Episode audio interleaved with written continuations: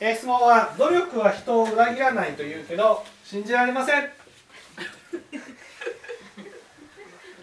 努力してるんだ。いやしとるから言えるんだよな。俺感動したもん。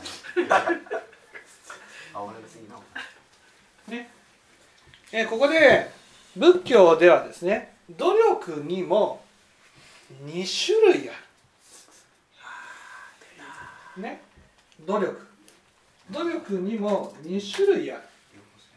ね。一つは自力の心でやる努力。これを造業と呼びます。造業ね。造業と言われる努力。ね。そしてね。精進と言われる努力。2種類ある。で造業と言われる努力は全て無駄になります。ね。だから努力は人を裏切らない。っていうけど大丈夫です。みんなその努力は大体裏切りますから。ねよくあるじゃないですか。ね、ある人が若い時はトイレ掃除が大事だ、ね、っていう人がいて、ねえー講師講師部に入りたての時はねトイレ掃除をしていた。ところがねトイレ掃除が大事だトイレ掃除が大事だって言っていながらね自分が本当に立場が上になったらね自分の、ね、車の洗車を、ね、新米の講師に任せる。あれ？除は大事だったんじゃないんですか？と、ね、トイレ掃除が大事だったら自分が立場にが上になってもトイレ掃除を続けていけばいいじゃないですか。その時間がない。いやないことはない。暇そうにしてるからあの人は。ね？そういうふうにね？その若い時はやってるけどそれがある程度立場になったら続くね続かなくなる。続けてね続けなくなってしまう。そういうのは結局どれだけやっても身についてないわけです。わかりますかね？その大事なことはね大事なことはこの、ね、例えばねその指だったら、ね、自分の意思で、ね、指を曲げることはできる、ね、だけど無理やり指を曲げたからといって、ね、誰かが。曲げたからといって自分の心がそれをねやりたいって思う思うようになるわけじゃないってことなんです。ね、私も学院で教わりました。ね、学院という場所はね責められて叱られて、ね、やるものじゃない。叱られてやったものは叱られなくなったらやらなくなるんです。同じように造業っていうのはね自分の心の中で責め立ててやるものなんです。責め立てて。例えば勉強しなくちゃ勉強しなくちゃ勉強しなくちゃって言って勉強するねしないとしないとと自分を責め立ててねやった勉強っていうのは自分の心が心が勉強したいと思ってやったわけじゃないからやればやるほど嫌になってくるです。でも嫌でも勉強しないとって思ってやっていくとね勉強して確かにいろんなものは身につくけど例えば大学卒業したら、ね、全もう本当に勉強しなくなります。それはね確かに勉強した分だけ身につく。そういう意味では裏切らないかもしれないけど自分の心が心がや,、ね、やろうと思ってやってるものじゃない限り、ね、それはどんなに頑張っても身につかない。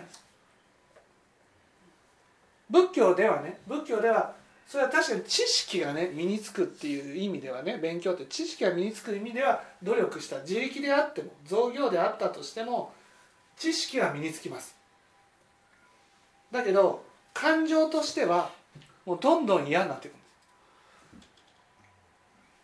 です。そういうのはねその結局やらなくていいってなったらなったらやらなくなっちゃうんです。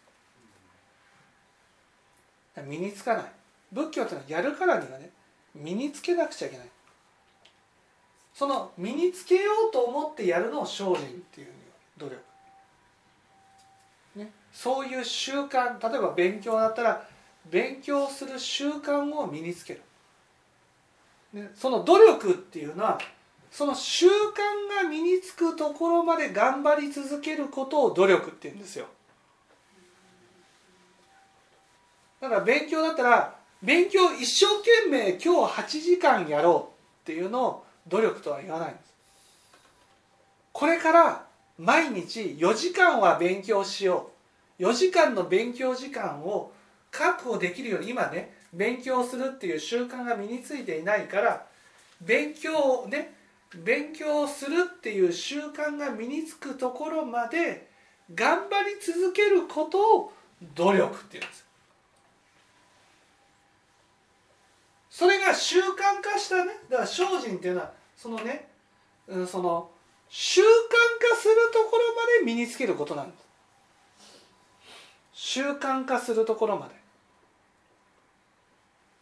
例えば早起きをする。頑張って早起きをする。頑張り続けている間はそれはね身についてるとは言わないわけですもうね朝6時半になったらパッと目が覚,、ま、覚める。と、ね、2時ぐらい寝ても6時半に目が覚めちゃうと。そういうふうにも身について初めて、努力した意味があるってことになるところが造業だとね、えー例えば学校でね小学校中学校高校とね早起きをしていたと。ところが大学に行くとねもう誰も起こしてくれる人がいない。ね誰も監視されることはない。授業も行っても行かなくてもいい。ね。いや行かなくちゃダメですよ。行かなくちゃいけないですよ。行かなくちゃいけないですけど行かなくてもねあのテストさえ受ければなんとかなる。なるとまあなんていうんですかね。午前中は寝ていると。僕もそうでした。大学時代の時はね。もう活動が忙しかったです。もう本当に夜遅くまで話をして。ね。で、まあ、12時ぐらいまでね、えー、話し込みをしてましたからね。でその後お風呂に行ってね寝てで自転車でね家に帰ると。家に帰るまでの距離が大体40分ぐらいかけて家に帰ると。で40分かけて帰ったらね大体2時とか2時半ぐらいになると。そこでまたねテレビを見たりする。そしてね寝たらね眠たくなって寝たら次の日ね「笑っていいとも」が終わってるわけですよね。まあ僕の時代は「笑っていいとも」がありましたからね。もう今ないですけど。え1時ぐらいであの1時ぐらいに起きてねねでそこから学校に行くと。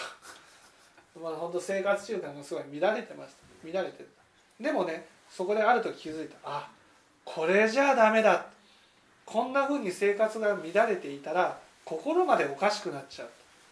そこで自分自身が本当にね本当に大事だって分かって身につけようと思って夜ちゃんと寝るとか朝ちゃんと起きるっていうことをね努力するようになった本当に大事だなって思ってねちゃんと朝起きれるようにしようって努力してね、やったらちゃんと朝起きれるようになったわけです。それが仏教でいう努力なんです。だから努力っていうのはまず大事なのはね自分の中で本当にそれが大事だって思わないといけないんです。そのね大事だと思わずにね誰かからね大事だからやれって言われたものはその言,、ね、言われるからやってる。言わやらないと責められるからやる。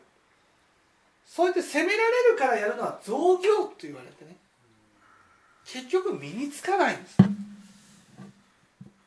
しかもねそのやってる最中は嫌々だから。だから努力は人を裏切らないって言ってるね人は絶対それをやろうっていう気持ちがあるんですよ。自分の心からそれをやっていこうっていうね気持ちのあって努力してる人は絶対裏切りません。なぜか。それは習慣化されるから。ね。例えばその世の中のいろんなね結果っていうのはね今日努力したから明日結果が出るってものはない。1年間2年間3年間いや10年間20年間ねそのね習慣を身につけてずっと続けていくことによって結果が出るんです。だから今日一生懸命頑張ったのにね結果が出ないなっていうふうに思うってことはねそれはもう増量になってるんですよ。もうすぐ結果が欲しいんです、ね、結果が欲しくてやるのは増量なんです。本当の努力でのはねその例えば勉強した結果が欲しいんじゃなくて成績が上がるという結果が欲しいんじゃなくてその勉強する習慣を身につけたいんです。ね、ああやっぱり勉強する習慣って大事だな、ね、これからずっと勉強していくってなったらちょっとした時間で勉強していくっていうね習慣が身につけていきたいと。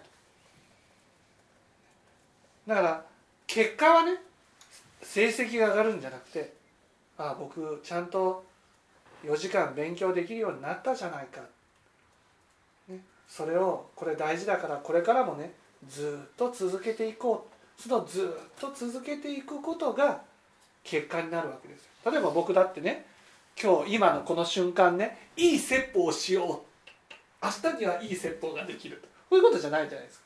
今のこの説法力っていうのはねその大学時代からずっと話をずっと続けてきた、ね、結果なわけですよ。ずっと話をしてきて、ね、もうずっと途切れることなく話をすることを仕事としてねやってきた。じゃあ僕は説法することに努力してるかいやもう努力なんですよ。もう身についてますから、ね、身についてるものは努力とは言わない身についてるから。その努力っていうのは身につけるまでの頑張りなんです。今まで自分は勉強してこなかった。その私がこれから勉強するという習慣を身につけるところまで頑張り続ける。これが努力。ね。その努力っていうのはね結果が欲しい。結果が欲しいっていうのはねある人だったら親からね親が全然見てくれないからね。親に認めてもらいたいと思ってトイレ掃除をしてると、ね、だからトイレ掃除が大事だと思ってやってるわけじゃないね、おおよくやったって。親から言ってもらいたいからトイレ掃除をしてる、ね、でそのトイレ掃除をして、ね、親が見てくれて「おおまだやってたのか」みたいな感じでね。でも言われた「はい。こうやって自分の方を向いてくれたよかった」と、ね、そういうのはねもう結局トイレ掃除が大事だと思ってやってるわけじゃないからね。うん。何ていうんですかねナンバー2ぐらいまでになってしまうとねねもうやらなくなるトイレ掃除をやろうっていう気持ちもない。